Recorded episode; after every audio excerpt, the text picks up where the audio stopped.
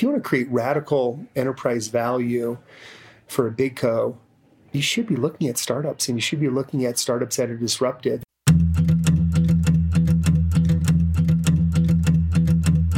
I'm your host, Dave Knox, and this is Predicting the Turn, a show that helps business leaders meet their industry's inevitable disruption head on. Welcome to another episode of Predicting the Turn. Today, I have a chance to sit down with one of, I think, the Midwest's greatest entrepreneurs, best investors, and really somebody that has changed this community for the better. Joining me is Scott Dorsey, who most famously is the co or founder and former CEO of ExactTarget, and now is one of the co-founders of High Alpha. So, welcome, Scott. Hi, Dave. Thank you. Great to be uh, great to be on the podcast, and thanks for the warm intro. Oh well, thank you. I want to dive in, start right with Exact Target, the company that you spent nearly 14 years at yes. uh, as the co-founder and CEO. You know, ExactTarget's arguably the most successful story of building a Midwest-based startup and tech startup in particular. You started in 2000, you took it public in 2012, and then you sold it to Salesforce in 2013 for the amazing sum of over 2.5 billion uh, that kept growing as Salesforce kept going, which was good. Thank you. Um, so along the way, you pioneered this whole concept of the marketing cloud. And beyond your core offering of email marketing, you acquired CoTweet and iGo Digital and Pardot. That's a ton going into that. When did you realize Exact Target had a chance to go from the company that was your initial spark to this massive multi-billion dollar company that was going to pioneer the marketing cloud? Sure. We were we were so fortunate. You know, we we had the kind of entrepreneurial journey of a lifetime, you know, starting out as three first time entrepreneurs, first time software entrepreneurs, and, and ultimately building a meaningful company. You know, our founding principle was about helping marketers leverage data to send more targeted and personalized communications to their customers. And that really came from my co founder, Chris Baggott, growing up in the world of database marketing at R. Donnelley. And the expression of those communications were, were print and catalogs, but the concepts of data bar, database marketing were really solid. So that's where we started. And, and and you know we were fortunate to catch the wave of digital marketing and catch the wave of software as a service I would say where we started to realize we were we were more than email was really around our data strategy. So we early on, as I mentioned, we were founded on this database principle, and we wanted to integrate everywhere and anywhere we could on behalf of our customers to bring data into our platform. So we were ironically early in integrating with Salesforce, even before the App Exchange existed, as one example. So we wanted to integrate with e-commerce systems and point of sale and CRM and, and really start to be the database of record for the marketer. And when that started really happening, really happening, then it became apparent that we were more than just a single channel company, that we really had an opportunity to be omni channel and start providing technology across all forms of digital communication. It was also interesting, Dave, from investors and then public investors. I felt like I was defending email at every turn. And and there's still narrative today about the future of email and will other channels cannibalize email. And it was a better position for us with customers and investors to say we're channel agnostic, we're experts in email, but we're going to go wherever marketers can best reach and communicate with their customers. And, and that was some of the early thinking and development into that broader strategy. I love that. And every entrepreneur and even a big company, you know, when they're thinking about the future of where they're going to go, you have to make that choice. Do we partner? Do we buy? Do we build it ourselves? And for parts of it, you made the decision to buy, like I said, with CoTweet and Pardot and others what drove you to say i'm going to go find that company buy it versus build it myself sure sure that was a fun part of our growth strategy we completed six acquisitions three that were product expansion and the three that were geo expansion mm-hmm. scott mccorkle who you know who re- led you know r&d and technology development for us always felt like we could build everything. We could build anything and everything and we had a huge passion for r&d and it was actually very important to us as we grew in scale as a company that we continued to invest 20% into research and development. So we kept that level of investment all the way through the history all the way through the scaling of our company.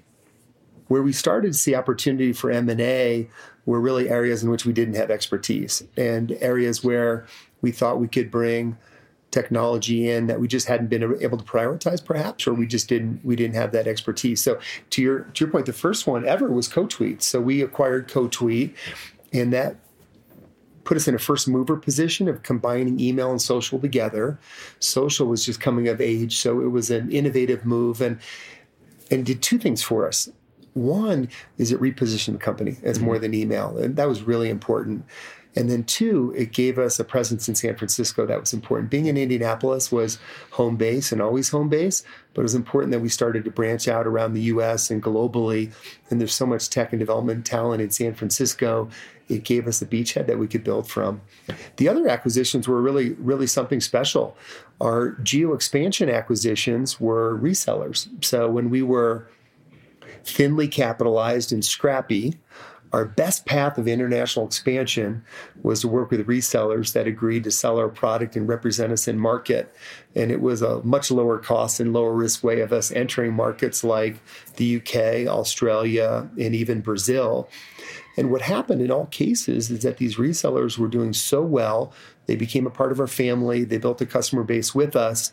It became really logical then to acquire them once they started to scale. So, three successive years, we acquired a firm in London, then we acquired a firm in Melbourne, and then one in Sao Paulo, Brazil. And that really built, built out our global presence. And then our last two acquisitions were done on the same day. October 2012, we announced, it was really fun actually to see Spotify announce two acquisitions in the podcasting space yesterday because it's really rare you see two acquisitions get announced at the same time. And even as we were looking for precedent around a press release or how to announce as a public company you've done two acquisitions on the same day. We couldn't find it back in the day, so we did we did two that all kind of came together in October of 2012, and that was iGo Digital. That was a big move into predictive uh, analytics, and then Pardot. And Pardot was a really big move for us to acknowledge that the B2B marketing space was something different and something additive, and, and that turned out to be a wonderful acquisition for us as well. Well, and one that's continued this day because both of those were founders you still work with. Yes, exactly. So, exactly. Which is pretty fun. So, you know, talking on kind of a different part of Exact Target, you guys had an amazing product, but you also had what's arguably the best culture I've ever seen. And that was intentional. You. you know, you guys went and said orange as a culture is something you're going to build the company on. What led you to think about culture as a differentiator for a tech company? Sure. So, when we started, we wrote down our core values right from the very beginning, and core value one was was basically the golden rule: treat people well. And we we had it in our mind that we were going to be competitive, but we were going to be kind, and and we really wanted to build a team and a culture that treated people well. And and we would speak about treating people well, not only your customer but one another and prospects and partners and even competitors. So yep. we had had this idea of treating people well, and those core values created something special, provided a framework. I always describe it as a framework for hiring and a framework for decision making. And as we became larger as an organization and I couldn't be involved in every decision, nor could the leadership team. The core values were kind of the guiding principles to help our team know when they could go quickly and and what we cared about and what we valued. So that was our first big wave of thinking about culture was really through the lens of the core values. Interestingly enough, prior to me getting into the world of technology, my first job right out of college was with an amazing company called Steelcase, and I started my career thinking about how physical space impacts productivity, how physical space can drive collaboration, how physical space can shape culture. So that was something I wanted to bring into Exact Target as well. And then I'd say the final piece is really our friend Tim Kopp. When we hired Tim as chief marketing officer, he really brought the viewpoint that marketing is not only marketing out, but it's actually marketing in. And we talk often about marketing from the inside. And if you can build evangelists who love the company, love the people, love the brand, that that's the best marketing you can ever have. So it really was Chris. It was really it really was Tim's idea to brand the culture orange because we were hearing like over and over, Dave, like like we love your team everyone's so positive and energetic and smart and hardworking. Like we, you can feel the vibe when you come into an exact target building or work with an exact target team. but it was we didn't have a framework for it. it. We knew it was something special, but we didn't have a great way to describe it. And it really was Tim's idea to take our brand color orange, turn it inside, and create a culture called Be Orange, and that became the cultural framework that drove the company. And going back to our, our last topic around M and A, culture really helped us integrate companies and cultures into uh, into one, if you will. So every you know office and geography had their own subculture, but we were all stitched together by this feeling of orange, and it was it was really really special. And boy, our, our team in Australia would do a team building event and they'd all wear orange and they'd be so proud. Or maybe they'd run a marathon that had nothing to do with work and they'd be wearing orange and they'd send me photographs. And same thing in Brazil. And we had a loose framework of how we spoke about culture, but beyond that, it was more of a feeling. It was it was a sense you had that that you were orange and we were part of something really special together. And, and last comment I'll make here is one of my favorite stories is about a maybe year and a half or two years after the Salesforce acquisition when really the exact target brand really started to dissipate. And, you know, for many good reasons, Salesforce wanted the team to to feel Salesforce and Salesforce Blue, one of our team members spun up a Facebook group called Orange Crush. And awesome. literally, Dave, over one weekend, over a thousand members joined. Wow. And over 2,500 pictures were posted. And I thought, that's pretty awesome. If if that happens, even after the company no longer exists, and you've got that kind of alumni network, you know you've done something pretty special on the culture side. Oh, that's wonderful. Well, let's talk about that alumni network because you left uh, Salesforce 2014. You're not one to go send a golf course and hang out. So right. a year later, you started High Alpha um, and started it with several of your fellow executives from uh, the days of Exact Target. Tell us a little bit more about what is High Alpha, what is High Alpha Studio, what is High Alpha Capital, what are you guys doing? Be happy to. So your your your question. I want to tell you a quick little story though. So my wife Erin, we've been married for over 25 years. She's phenomenal. She's um, every reason for you know every any little ounce of success I've had. When when we wrapped up at Exact Target and Salesforce, she said, "Don't forget, I take great pride in having a hardworking husband," and uh, that, that, that like said it all. That said it all. I take great pride in having a hardworking husband. So that's all I needed to hear. And that was that was code for don't think you're going to play golf and, and, tennis, you know, five days a week. Well, that's uh, a lot better. My uh, my daughter, who's you know six years old now that I've left WPP and I'm doing my own, she goes, daddy doesn't get to go to work anymore and hang out with his friends. so explaining entrepreneurship to a, a, young child is an interesting right, thing. Right. Uh, but I, I love, I love, I love working hard. I like tackling difficult challenges and and more than anything I love supporting entrepreneurs and and love coaching and mentoring and I had an infinite number of people help me in so many ways along our journey that it's such a privilege to be able to help others. So, so High Alpha really started with the four uh, founders: Mike Fitzgerald, Kristian Andersen, and Eric Tobias. Were friends. We knew we wanted to do something together. We had all worked together in one way or another, and and we complemented each other beautifully. And we started saying that we just love founding, helping to found SaaS companies and cloud companies. And boy, if we could do that rather than like nights and weekends as a hobby, if that became like our our full time job, our full time motion? Could we build a company that started companies? Could we build a platform that became really, really good at starting new cloud companies? That would be something that we'd love to do. And, you know, through a little bit of serendipity, we ended up talking to investors and friends about what we were thinking about. And we ended up having a number of term sheets come in. And fortunately, a lot of wonderful investors that wanted to support us. And one of the investors was Emergence Capital, and another was Greenspring. And we're actually out here at the Greenspring conference. But what became evident was Greenspring was more aligned around helping us start a fund, and Emergence was more aligned around helping us start an operating company. Mm. So we thought, let's do both. Let's put the best of all worlds together. And the logic, which has really proven itself, is in markets like Indianapolis, it's very difficult to raise capital. It's very distracting for the entrepreneur to spend so much time raising capital and not enough time, frankly, building their team, building an amazing product and building those early customer relationships. So having the startup studio and the venture fund in tandem created some real competitive advantage for us. And in many ways, creates a 18 or 24 month funding uh, road, you know, kind of path, if you will, for the entrepreneurs and helps them focus where they can make the biggest difference in starting their company.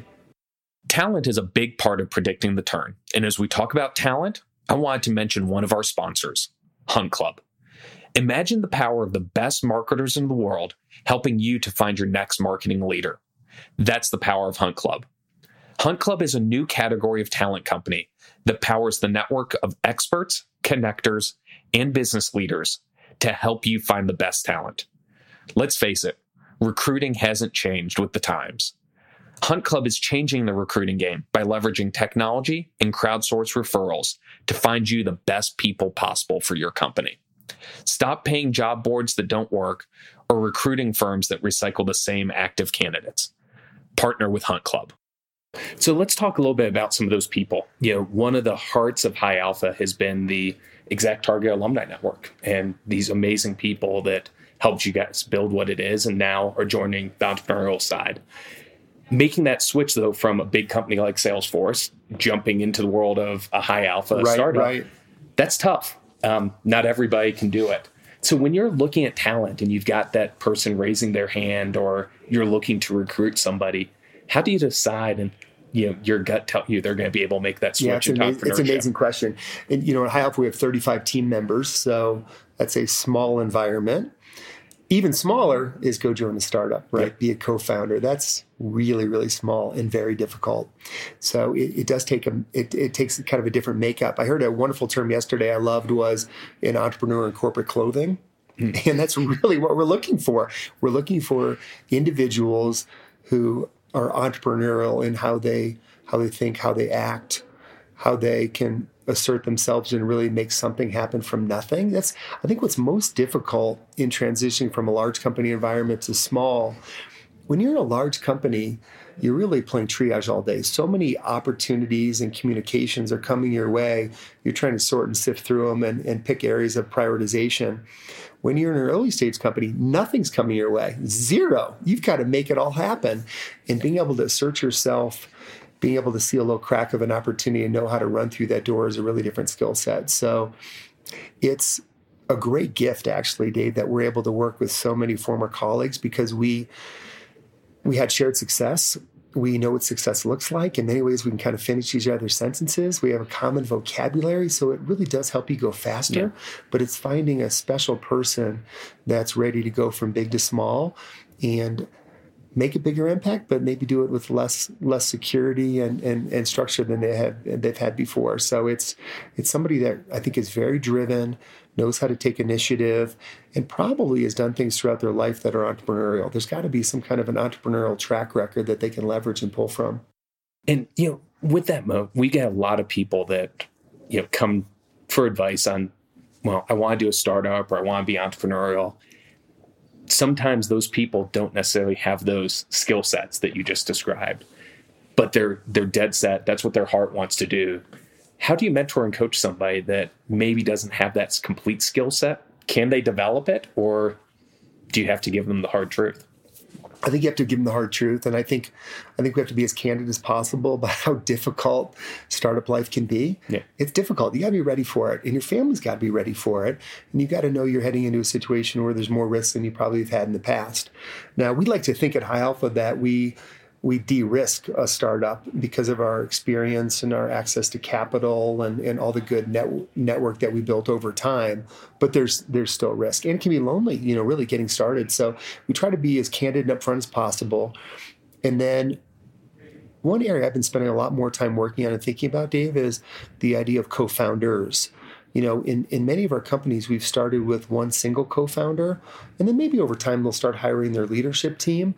And I think having two or three co founders out of the gate can be really, really valuable because then you kind of have a support system built in. High Alpha is a support system, but we're still different. You know, we're, we're, we're kind of co founders early and then investors late. There's no substitute for like people in the trenches with you where when something really good or really bad happens, like the first phone call you make, it's got to be like your friend and co founder. So, some of those individuals that may not be as entrepreneurial as required to be the startup CEO still could play an important role, I think, on a founding team. Yep. No, I love that. It makes a ton of sense. So let's talk that uh, that emergence of corporations and startups. this week you guys had a great event called Alloy that was out in San Francisco where the theme was around startup engagement. And the premise of that is that going forward, big companies need to place as much importance on engaging with startups as they've historically done on research and development or more mergers and acquisitions. So, what's your, been your experience of the Fortune 500 and big companies overall understanding that and be willing to embrace it? Yeah, and thank you for speaking at our conference. By the way, Dave, you did a great job. Oh, and thank it's you. Such in the sweet spot of what you've written about and what you speak about with uh, with predicting the turn. In in our experience, you know, we started with several idea sources. One was just our own ideas that are a problem we, we desperately want to solve in, in the world of B2B software. Second would be entrepreneurs approaching us with an idea. Third, our our venture partners maybe seeing a theme or a a new market or new technology trend where we could start a company. And then the fourth, which really surprised me, was large corporates coming to us wanting to start new companies or wanting help in shifting their culture to be more agile and more entrepreneurial.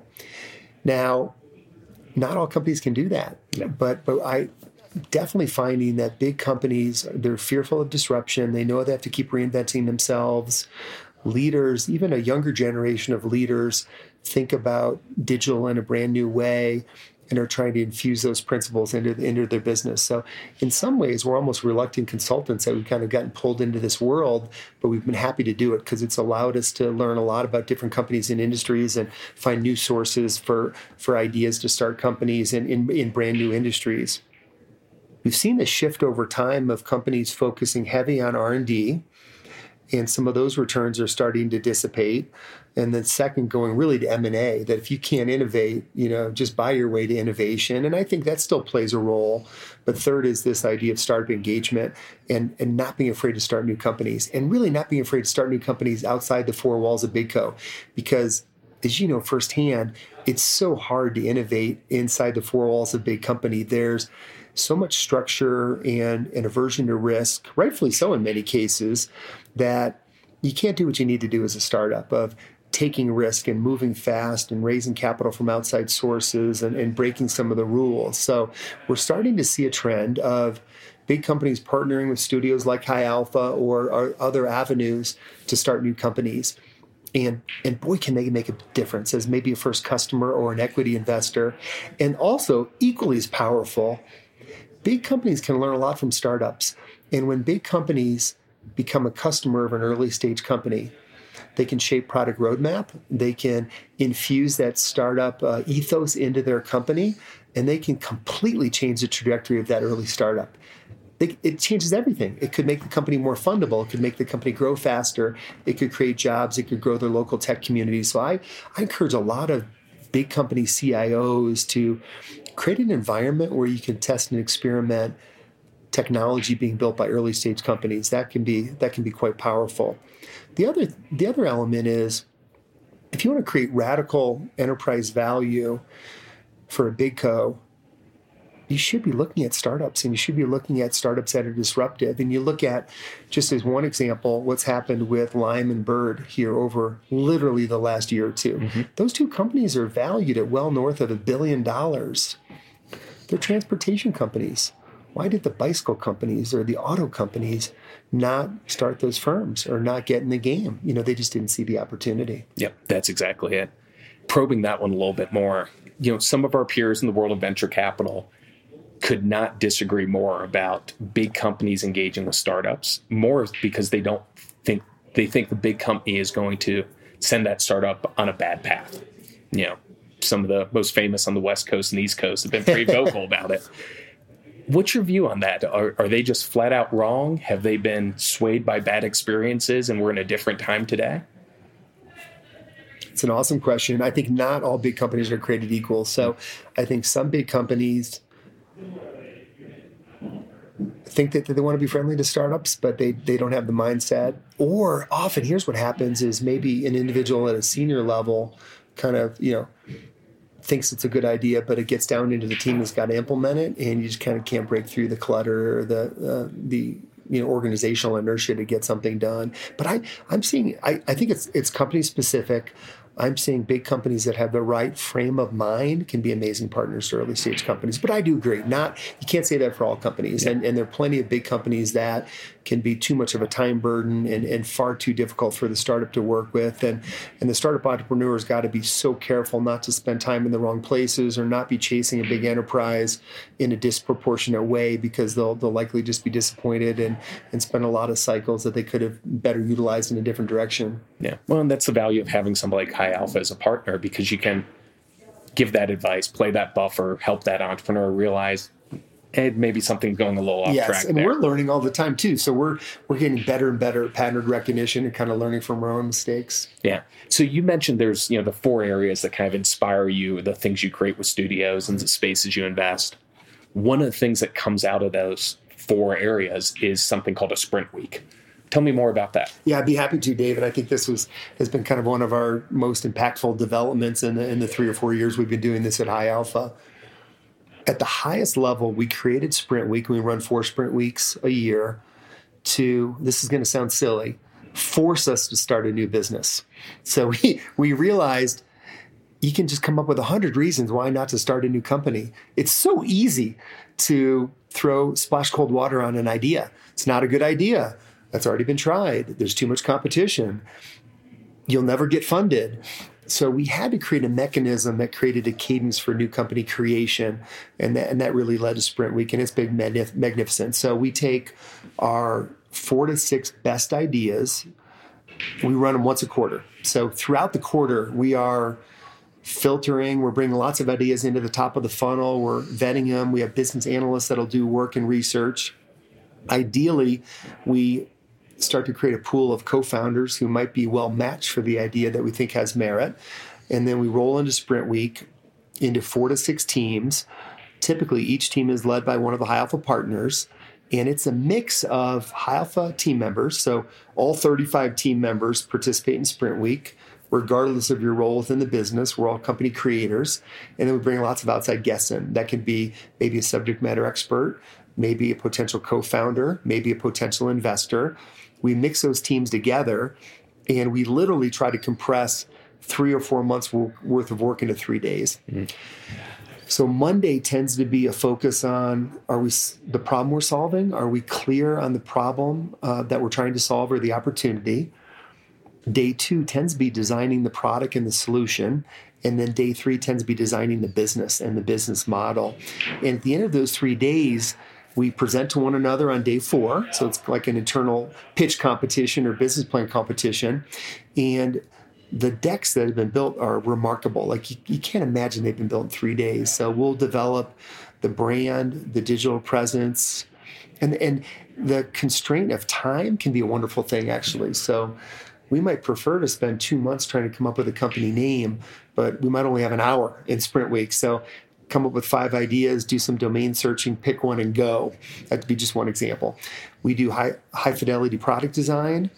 We build a resource plan, we build a financial plan, we do competitive landscape analysis, and we do a whole lot of customer development. Ideally, we're going to talk to 20, 30, 40 customers and get a real sense for what they might be interested in. And hopefully, line up five to ten of them that want to be our early alpha customers. So, so that whole methodology has served us really well. And then, ideally, we're going to come out of Sprint Week with one or more ideas that we're ready to hit the green light and go ahead and start those companies. There you go. That's that's awesome. And so, final question I want to spend some time because we've got a happy hour here for uh, Greenspring to go to. Excellent. You know, one of the concepts I've been playing around with is this idea of continuous beta. You know, it's the idea that companies, but really the people at those companies, the world is moving so fast that no one can be comfortable with where they've been. They have to be continuously moving forward and evolving their skill set, their mind, their thinking. You've done that with your career, going from Steelcase to being a founder of a tech company to becoming an investor, and now really being a community change agent in a lot of ways. How have you thought about that idea of continuous beta in your own life? Yeah, I love that term. By the way, continuous beta. I think that's a that's a state of mind that that everyone should have. For me, you know, it's really it's really interesting when when we started Exact Target like I, I knew nothing about starting and scaling software companies. I was a sponge. I was on the learning side of every interaction I had. And even the venture firms that invested in us would hold quarterly conferences. And I, I attended everyone I could. I just, there was like a benefit of knowing that that there's so much I didn't know. So I, I really went into ExactTarget and company building with a learning mindset and just became a sponge and never passed on a learning opportunity somewhere along the way, then you end up being the mentor, you end up being the panelist, you end up being the speaker. And I try to be really conscious about making sure that I'm still learning. And you can mentor lots of people, but you still need to be mentored. And the real blessing for me over the last three or four years with High Alpha has been around learning the world of venture capital. So I knew the world of venture capital as an entrepreneur. I really didn't know the world of venture capital as an investor. So that's an example of an area where I seek out mentors. I have mentors. I'm asking for advice all the time. I'm attending conferences. I'm reading articles and listening to podcasts. And I still have a long way to go. So I'm learning as much as I can about the world of venture and and just try to keep keeping myself fresh and sharp and and setting good examples for others that you just regardless of age and experience you got to keep learning and stretching yourself and to your point dave things are moving so quickly you have to be careful you're not you're not operating out of an old playbook, and I worry about that. You know, ExactTarget, you know, we sold in 2013. It's been more than five years, so I have to be careful to be implementing new playbooks and not just relying on one that worked in a different era. So, um, so those are all really important things. I'm not sure I've got it mastered, but I'm conscious of it and and try to work on learning and and stretching myself in every way possible. Oh, that's wonderful. That's such a powerful self actualization because I think a lot of successful entrepreneurs they they forget that lesson that the world is moving so fast that what worked in 2000 and 2005 and 2013 might not work anymore. So true. So, so true. No, that's wonderful. Well, thank you so much. Uh, you know, time is the most valuable commodity. So you taking an hour to do this really means a lot. It's my pleasure. And thank you for being such a mentor and an inspiration to the Midwest and everything else. Well, right back at you, Dave. I appreciate everything you're doing in Cincinnati. And we, the more we can work together and lift up communities like Indy and, and Cincy, I think, it, you know, we're all going to be better for it. So uh, this was an absolute treat. Thank you. Oh, thank you. Thanks so much for listening. If you like the show, hit that rating and make sure to subscribe so you don't miss a single episode. And for more resources, head over to predictingtheturn.com.